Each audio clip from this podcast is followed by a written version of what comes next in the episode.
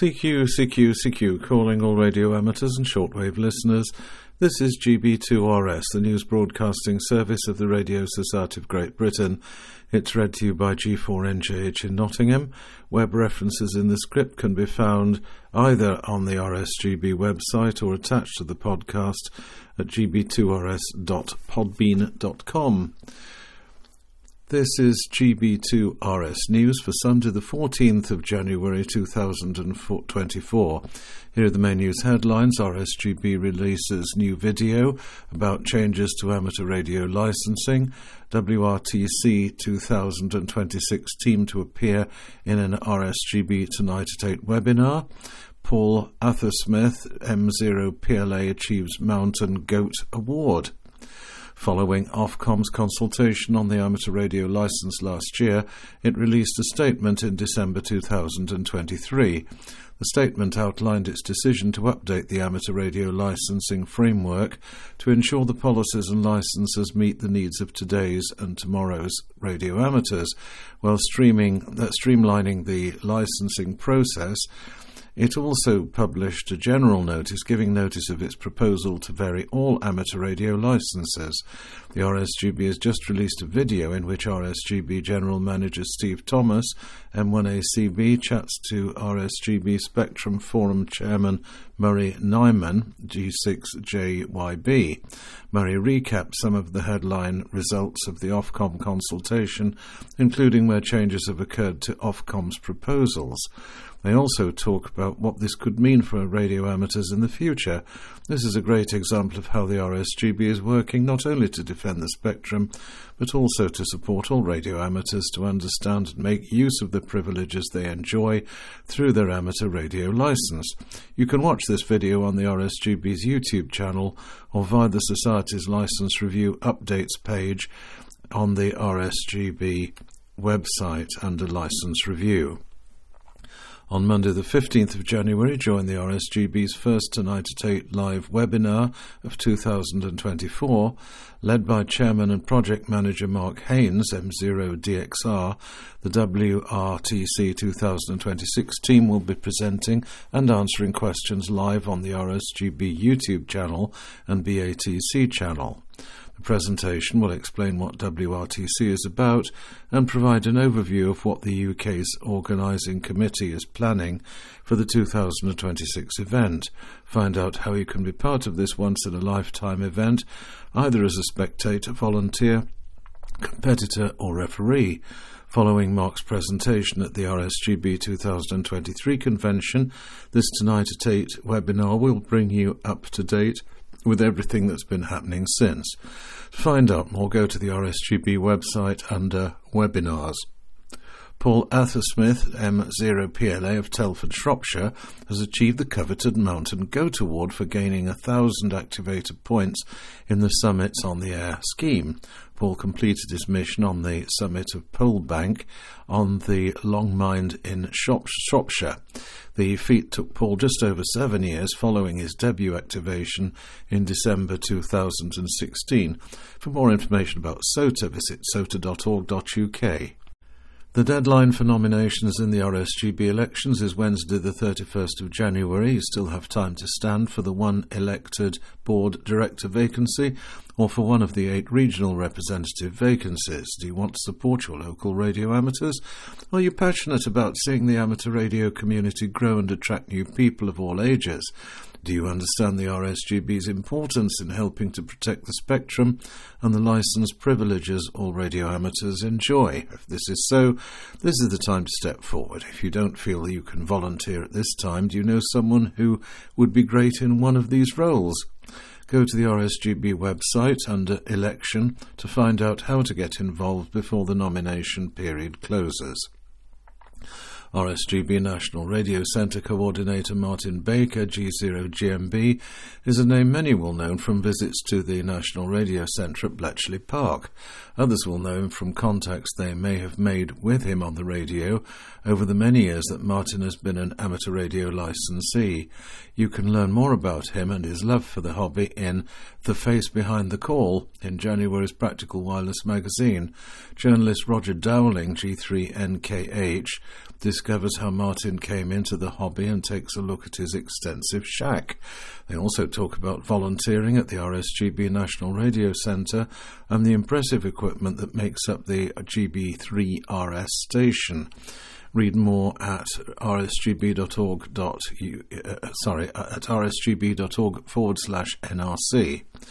The deadline for submissions to the RSGB construction competition is the 1st of March. To enable members across the country and even the world to take part, entries will be again judged over the internet rather than in person. This year, two categories have been in, introduced, so there are six categories you can enter: antennas, beginners, most creative and/or elegant PCB design, construction elegance, innovation, and software and systems. Special recognition will be given to entries submitted by radio amateurs under the age of 24 and to those who have just gained their foundation license. A cash prize will be awarded for the winner of each section, with a bonus for the overall winner, who will also be given the Pat Hawker G3VA award. You can watch an RSGB Tonight at 8 presentation featuring winners from previous years and find out how to enter this year on the RSGB website under Construction Competition. Now, for details of rallies and event, the Lincoln Shortwave Rally Winter Rally takes place on Sunday, the 28th of January, at the Festival Hall, Caistor, Market, Road, Market Rasen, LN83HT. Doors will be open from 9am. Admission is £2. Ample free car parking, hot refreshments are available. Tables £10 each. After 2 pm after the rally, there'll be a used equipment auction. Items for the auction will be booked in from 1 pm. Contact Steve M5ZZZ for tables and details via M5ZZZ at outlook.com or 07777 699 069. Canvey Island will be rally. The Canvey rally, I should say, will be held on Sunday, the 4th of February, at Cornelius Vermuyden School, Dinant Avenue, Canvey, in Essex, SS89QS. The rally is expected to be the usual hive of activity with plenty of traders on site. More information from Richard Stanley, 07725 551 263, or email g7oed at icloud.com. The Mid Cars Radioactive Rally will be held on Sunday, the 11th of February, at Nantwich Civic Hall, Market Street, Nantwich, CW55DG. Doors open 10am, admission £5. A wide variety of trader stalls covering every aspect of amateur radio. Raffles will be held throughout the rally. Refreshments and snacks are available in the hall, and parking is immediately adjacent to the venue. Special event news. The Worldwide Award 2024 has been running since the 1st of January and will finish on the 31st of January. The event is being held in celebration of the 150th anniversary of the birth of Guglielmo Marconi. The Worldwide Award combines CWSSB and digital mode activity from special event stations around the world.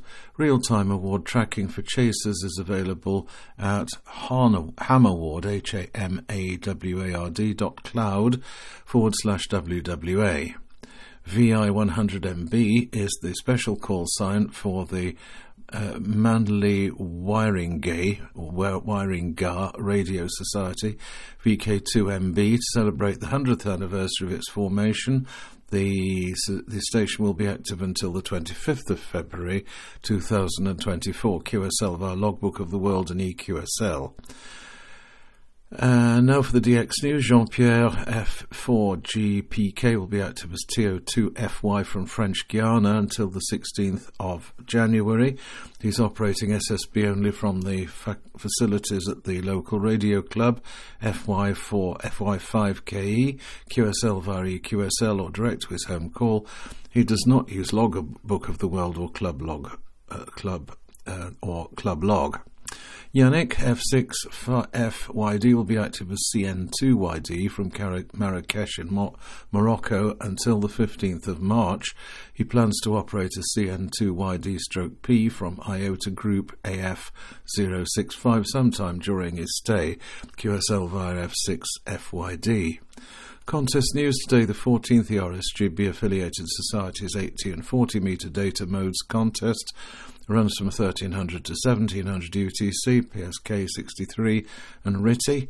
The exchange's signal report and serial number on Tuesday the 16th, 1.3 gigs UK activity contest runs 2200 to 2230 UTC, including using, I should say, all modes on the 23 SEMS band, the exchange's signal report serial number and locator. On Thursday the 18th, the 70 MHz UK activity contest runs from 2000 to 2230 UTC, all modes on the 4 metre band. The exchange's signal report serial number and locator. Saturday the 20th, the Affiliated Society's 1840 metres SSB contest, 1300 to 1700 UTC, SSB only, 1840 metre bands, the exchange's signal report and serial number, and the UK 6 metre group winter marathon began on Friday, the 1st of December 2023. Contest runs until the 31st of January, using all modes on the 6 metre band, the exchange's signal report and locator.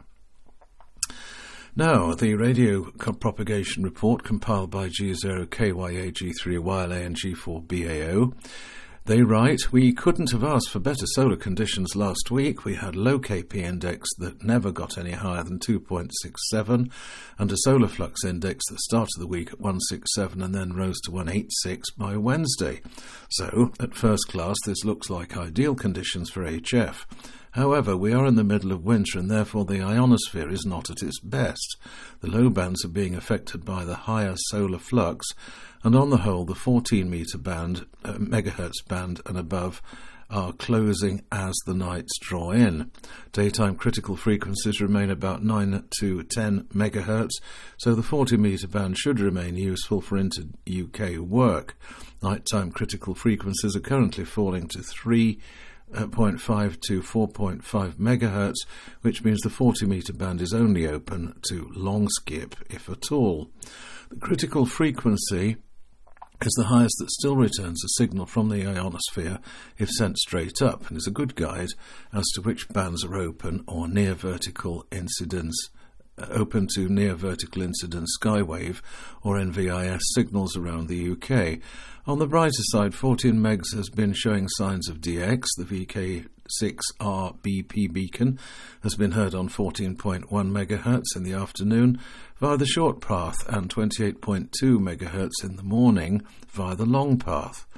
The 12 metre band has shown international beacons RR90 in Siberia, OH2B in Finland, LU4AA in Argentina, and YV5B in Venezuela on 24.930 MHz in the morning, while the 10 metre band also highlighted YV5B in Venezuela during mid morning.